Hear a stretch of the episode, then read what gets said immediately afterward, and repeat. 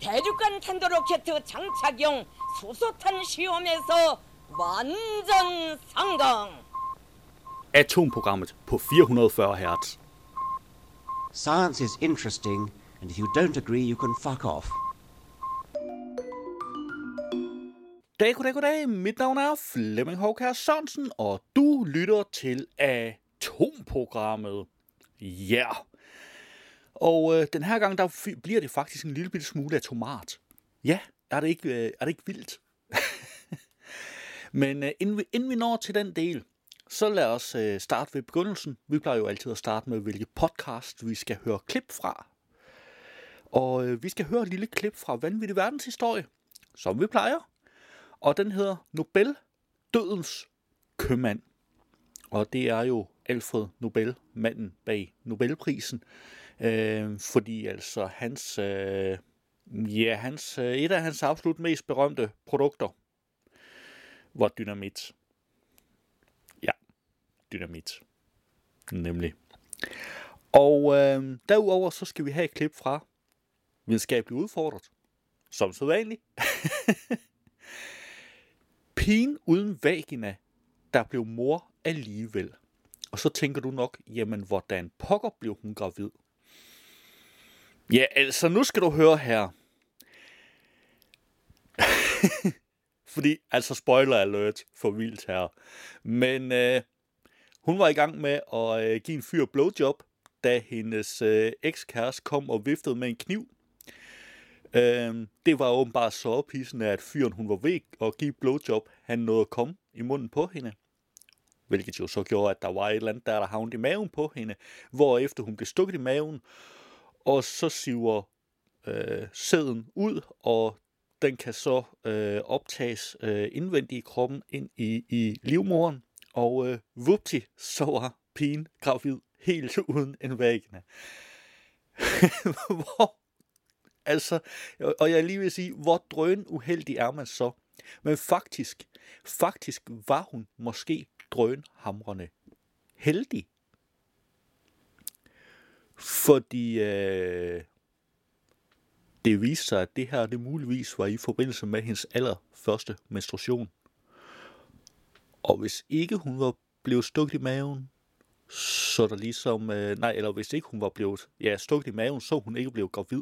Og hvis ikke hun blev gravid, så, øh, så var der måske ikke nogen, der ligesom havde, øh, altså ud over hende selv og hendes kærester, der havde opdaget, at hun ingen vagina havde. Og dermed så kunne det godt tænkes, at der indvendigt i hende vil ophobe sig en masse menstruationsblod, og det lyder ikke særlig sundt.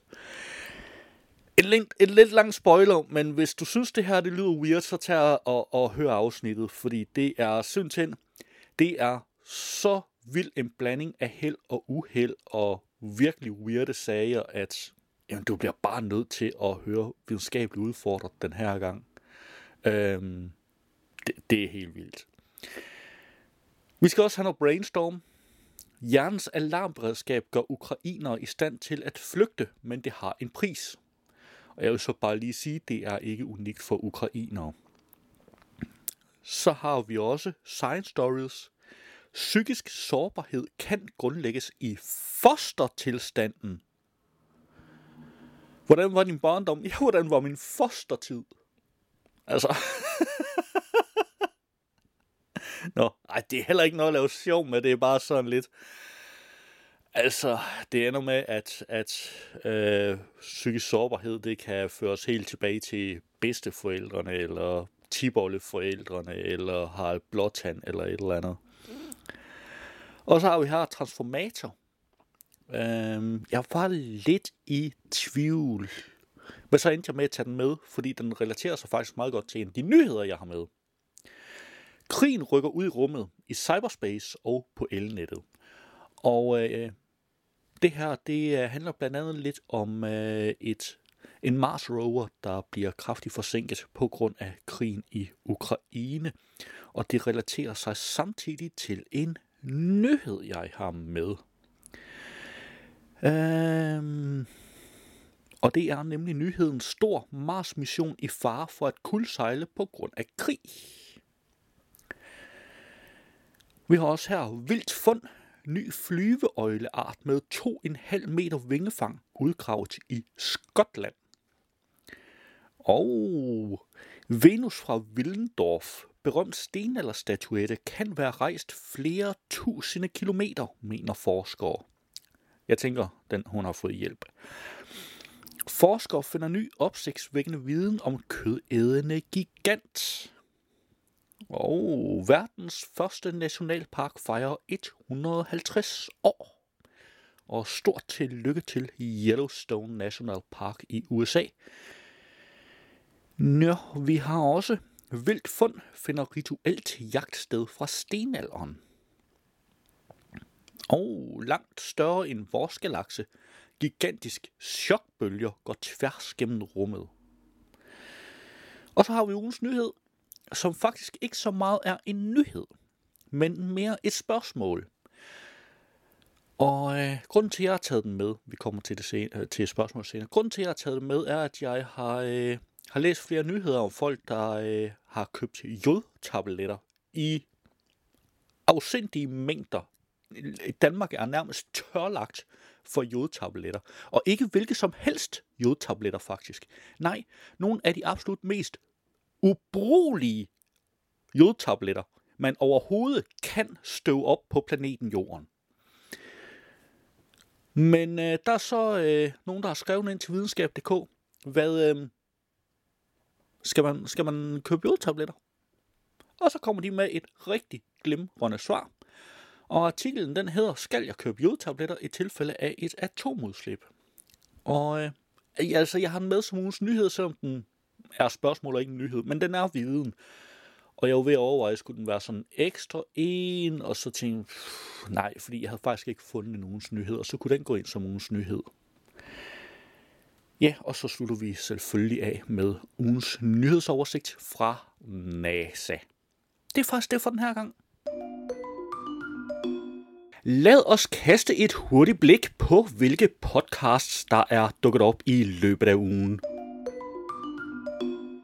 I denne uge er der en ny udgave af Videnskab.dk's Brainstorm podcast. You seem remarkably strong given how scary the situation is. we we try uh, be um, brave because we have children and we don't uh, want to um, show them that we are scared. Det vi lige hørte her, det var Oksana, der sammen med sine to børn har søgt i sikkerhed i undergrundsbanen i Kharkiv. Og klippet det er fra CNN øh, fra den 24. februar, tre dage inde i Ruslands øh, invasion af Ukraine. Og hvorfor hører vi det her klip? Det gør vi, fordi at øh, det i dag skal handle om de ukrainske flygtninge. Tidligere på ugen, der blev det meldt ud, at de første ukrainere var kommet til Danmark. Ja, og øh, i den forbindelse, der vil vi altså i dag forsøge at få et indblik i, hvad krigsflygtninge gennemgår, hvad det vil sige at udvikle PTSD, og hvordan man bedst kan forstå og tage imod personer, der har været igennem traumatiske oplevelser. Velkommen til Brainstorm. Mit navn er Asbjørn Mølgaard Sørensen. Og jeg hedder Jais Bakkestrøm Kok. Det var en lille bid af Brainstorm. Du kan naturligvis finde et link til podcasten i show notes. I denne uge er der også en ny udgave af Science Stories podcasten. Hvorfor bliver nogle af os ramt af psykisk sygdom? For eksempel når vi er under voldsom pres, mens andre slipper. Hvad er det, der gør, at vi reagerer forskelligt på de oplevelser, vi får undervejs i livet? Nogle overvældes og knækker, mens andre fortsætter ufortrødent.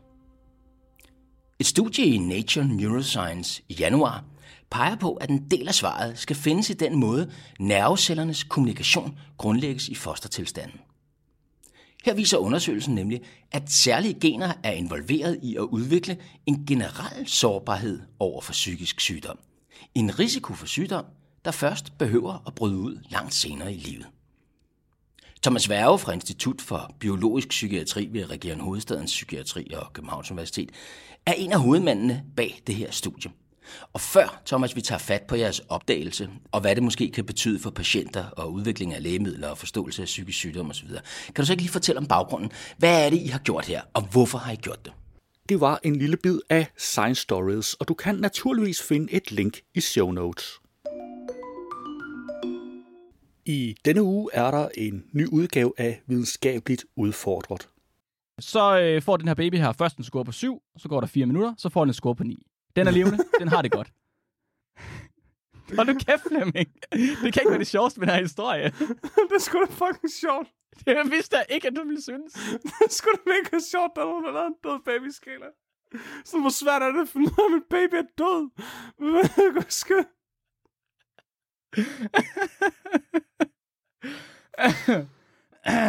altså, det, doktor, doktor, jeg kan ikke rigtig finde ud af, om det her baby her, om den har 0 eller 1 point på død babyskalaen.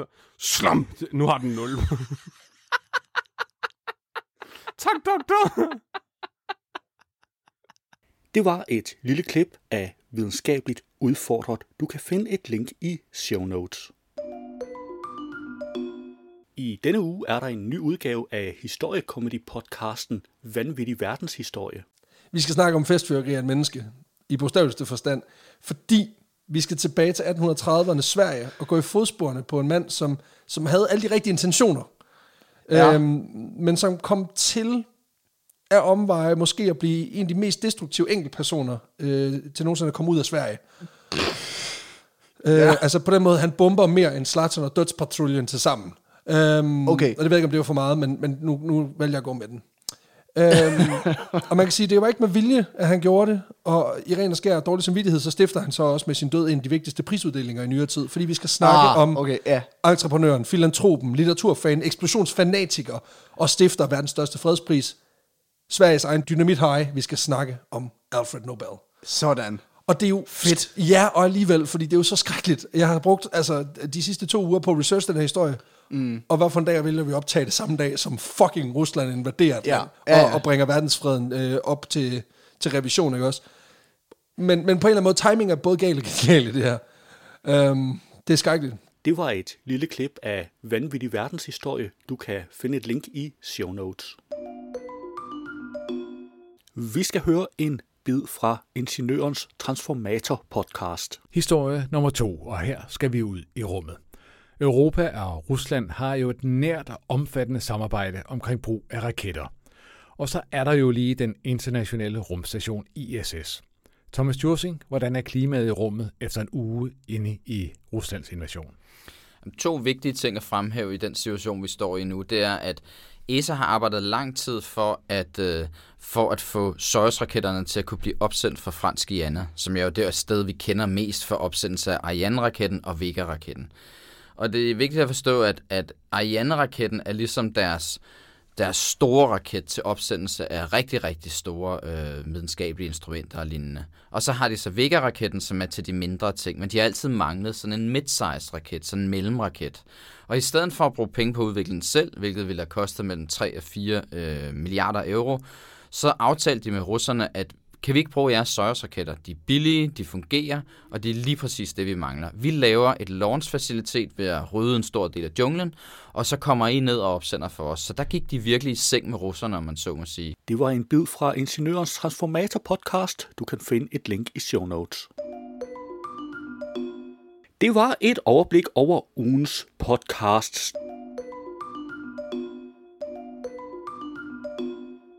Som ugens nyhed har jeg som sagt valgt et spørgsmål, der er indsendt til videnskab.dk. Skal jeg købe jodtabletter i tilfælde af et atomudslip? Ruslands invasion af Ukraine var chok for mange, og Putins slet skjulte trusler om atomkrig har ikke gjort situationen bedre. Som konsekvens går mange mennesker til synlædende rundt og er blevet lidt urolige for radioaktiv stråling. Matas melder om en kraftig stigning i salget af jodtabletter, som nu er udsolgt både online og i alle landets butikker, skriver BT. Også i Norge og Sverige er efterspørgselen på jodtabletter steget markant de seneste dage ifølge Norsk TV2 og Sveriges Radio. Hos videnskab.dk kan vi ligeledes mærke en tilsvarende bevågenhed omkring atomkraft. Artiklen fra 2017, Hvor langt skal man være fra en atombombe for at overleve, ligger blandt ugens mest læste artikler. Og læseren Krista spørger til, øh, skriver til Spørg Videnskaben. Jeg har set i tv-serien Tjernobyl, at man skal tage jodtabletter for at modvirke skaderne fra den radioaktive stråling. Er det en god idé at købe nogle jodtabletter og have dem liggende, just in case? En af vores norske læsere supplerer. Som nordmand har jeg været vant til, at myndighederne generelt anbefaler alle husstande at have jodtabletter tilgængelige, så især personer under 18 kan forebygge strålingsskader på skjoldbuskirtlen og forsøge forøget risiko for kræft senere hen. Hvordan kan det være, at man ikke har den samme anbefaling om jodberedskab i Danmark, som man har i Norge? Og lad os så kigge på svaret her. Spørg videnskaben vil gerne komme bekymringerne i møde og hjælpe med at opklare, hvor stor strålingsfaren egentlig er i Danmark. Vi begynder med Kristas spørgsmål. Er det en god idé at købe jodtabletter, hvis man er urolig for, at Putin skulle kunne finde på det aller værst tænkelige og udløse en atomkrig i Ukraine? Nej, det er der ingen som helst grund til, lyder det fra Svend Paul Nielsen, seniorforsker i Meritus, DTU Miljøinstitut for Vand og Miljøteknologi. Seniorforskeren har en fortid på Rigsø Instituttet og har da heller ikke selv tænkt sig at købe jodtabletter. Nej, for pokker, nej, nej. Jodtabletter kan spille en rolle, hvis man er i nærområdet, og der slipper noget radioaktivt jod ud. Men man skal ikke være bekymret i Danmark. Vi er så langt fra Ukraine. Det, der ville komme til os, ville i så fald være minimalt. Samme besked kommer fra Ulla Felt Rasmussen, professor og overlæge i endokrinologi. Nej, det giver ingen mening. Det gør det vidderligt ikke erklærer hun og gør, at hun heller ikke har et hemmeligt lager af jodtabletter i sin skuffe. Nej, slet ikke. Folk skal ikke gå i panik. Som situationen er nu, så kan jeg slet ikke se nogen grund til det. Jeg har ingen i skuffen, og jeg ville heller ikke anbefale andre at have det, siger Ulla Felt Rasmussen, der er tilknyttet Københavns Universitet. Ved en atomulykke kan radioaktivt jord blive spredt i luften, og på den måde komme ind i kroppen gennem skjoldbuskirtlen. Problemet er, at skjoldbuskirtlen ikke skældner mellem radioaktivt jod og stabilt jod. Den optager bare det, der er. Når man indånder forurenet luft og eller indtager forurenet mad og drikke, kan det radioaktive jod derfor blive optaget og indbygget i skjoldbuskirtlen, forklarer Ulla Feldt Rasmussen. Det er så her jodtabletterne kommer ind i billedet, hvis man er udsat for nok stråling til, at det giver mening. Tabletter indeholder kaliumjodid, som er salt af stabilt, altså ikke radioaktivt jod. Og de virker ved, at det stabile jod mætter skjoldbuskirtlen, hvis det tages kort tid inden man udsættes for stråling. Dermed blokerer det ikke radioaktive jod for, at man efterfølgende optager radioaktivt jod i skjoldbuskirtlen. I stedet udskilles det radioaktive jod gennem nyrerne, hvilket reducerer risikoen for at få kræft i skjoldbudkirtlen, hvis man udsættes for stråling. Ullefeldt Rasmussen indskærper dog, at et forkert indtag af jodtabletter kan være farligt og eksempelvis føre til alle mulige stofskiftesygdomme. Desuden skal man være opmærksom på, at det kun er jodtabletter med en høj dosis, som kan virke forebyggende mod radioaktivt jod, forklarer hun. Det, som folk køber for tiden, er kosttilskud med et meget lavt jodindhold. Gudskelov, var jeg lige ved at sige, for det ville være for farligt med adgang til tabletter med stort jodindhold, påpeger Ulla Feldt Rasmussen. For at sætte det i perspektiv, er der i kosttilskudstabletterne ca. 75-100 mikrogram jod, mens der i højdosis-tabletterne er 50 milligram, altså 50.000 mikrogram. Altså er der ca. 650 ganges forskel på dosis i lav- og højdosis-tabletterne, oplyser hun. Hvis den, akti- den aktuelle situation skulle ændre sig, og der en dag skulle blive behov for det, kan myndighederne og Beredskabsstyrelsen i gang sætte, at højdosis jodtabletterne skal uddeles til hele befolkningen. Men det er slet, slet ikke en situation, vi er i nu. Artiklen er faktisk en hel del længere end det, Øh, blandt andet så bliver der gjort opmærksom på, at selv øh, under Tjernobyl-katastrofen, så havde det ikke den store betydning for Danmark i, øh, i den her øh, sammenhæng. Ligesom de gør opmærksom på, at vi faktisk bliver udsat for en væsentlig højere naturlig baggrundsstråling. Øh, de forklarer os, hvorfor at øh, Norge og Sverige øh, anbefaler jodtabletter. Det er blandt andet på grund af, at de rent faktisk har øh, atomreaktorer og, og forsøgsreaktorer, så hvis nu der sker noget med dem, så vil befolkningerne i området have behov for jodtabletter. Øhm, og Danmark har jo øvrigt et nukleart øh, døgnberedskab, der holder øje med de her ting. Men gå ind og læs artiklen, fordi den er super, super relevant, specielt hvis du selv er bekymret for, om, om du skal have jod, eller hvis du kender folk, der er bekymret, og som måske enten øh, har, har hamstret en masse jod, eller som er dybt bekymret over, at de ikke kan få fat i jod, så, øh, så kunne det jo være ganske, ganske smart lige at vide, hvad der står her i artiklen. Så gå ind og læs den. Ja, og linket, det finder du selvfølgelig i show notes. Lad os se på nogle af ugens nyheder. På videnskab.dk har jeg fundet vildt fund. Ny flyveøjle af art med 2,5 meters vingefang udgravet i Skotland. I 2017 gjorde Amalia Penny, en kandidatstuderende ved Edinburgh University, sit livs fund, da hun ledte efter dinosaurknogler langs kysten på Skotlands Isle of Skye. Fossilet er den største flyveøjle, der nogensinde er fundet fra juraperioden, og det er 201,3 til 145 millioner år siden. Efter en begivenhedsrig udgravning, hvor fossilet næsten blev skyllet væk af tidevandet, har forskere studeret dets anatomi og er kommet frem til, at der er tale om en hidtil ukendt art. På ingeniøren har jeg fundet stor Mars-mission i fare for at kuldsejle på grund af krig.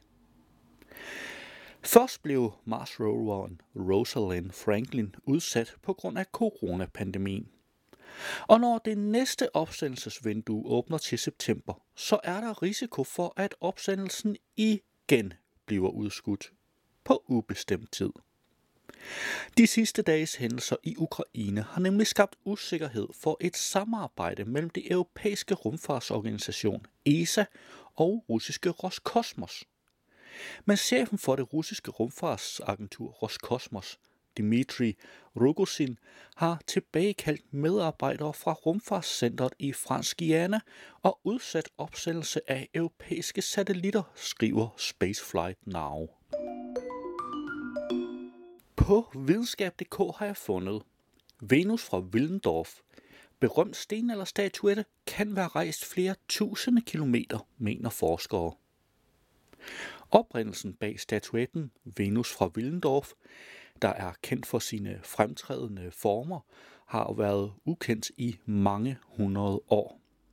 Nu har forskere for første gang haft mulighed for at gå helt tæt på selve materialet, og det viser sig, at Venus fra Willendorf måske slet ikke stammer fra Willendorf, der ligger i Østrig.